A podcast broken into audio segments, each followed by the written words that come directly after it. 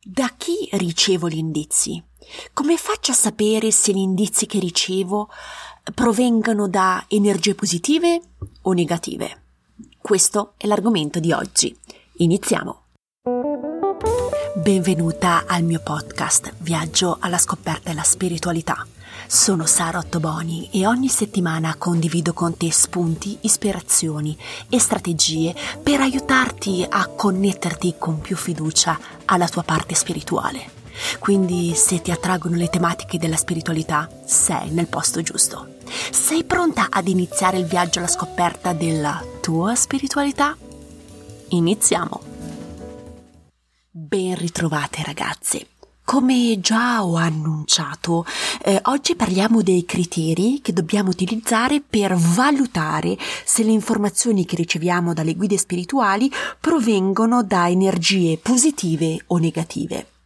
Come ben sappiamo, ogni giorno riceviamo delle, eh, delle informazioni dalle guide spirituali, eh, come delle piccole spinte, delle ispirazioni, delle idee, delle immagini, dei suoni.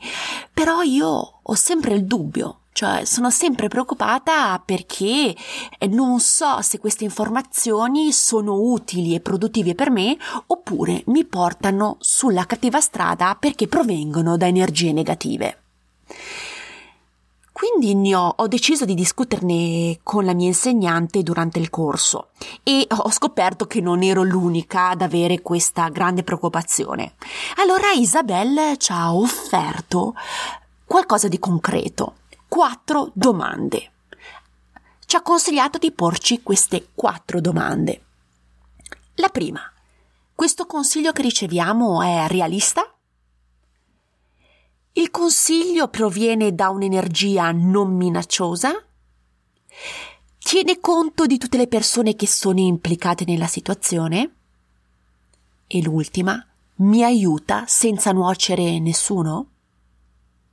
Isabella ha detto che se rispondiamo uh, a queste domande con un sì a tutte e quattro, possiamo rimanere, possiamo stare tranquille. Invece se rispondiamo anche a solo una domanda no, ci ha consigliato di lasciare perdere, perché molto probabilmente questo indizio, questa informazione proviene da energie negative. In seguito ho, ho riguardato queste quattro domande e mi sono resa conto che le ultime due non riguardano veramente me. Considero anche considerano anche le persone accanto a noi. E questo mi piace perché le guide spirituali non, non, fanno preferenza, vogliono che ci sia armonia in tutta la comunità, in tutta la società. E questo mi piace molto. E ha voluto sottolineare un altro punto, Isabelle, e ci tengo a condividerlo con te perché penso che sia interessante.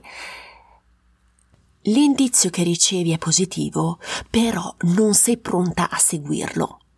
Isabella ha detto benissimo, però non buttarlo via.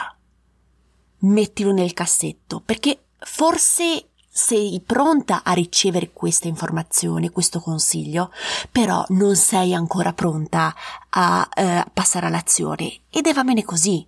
L'importante è non perdere il consiglio. Quindi mettilo in un cassetto perché forse tra un giorno, due giorni, tre settimane, un mese, un anno potrà esserti utile quel consiglio e quell'indizio. Quindi non dimenticartelo, non buttarlo via, ma mettilo all'interno del cassetto. Per me questa, queste informazioni sono essenziali e vitali eh, perché mi, met- mi, aiutano a mettere ordine eh, nella mia relazione con le guide spirituali.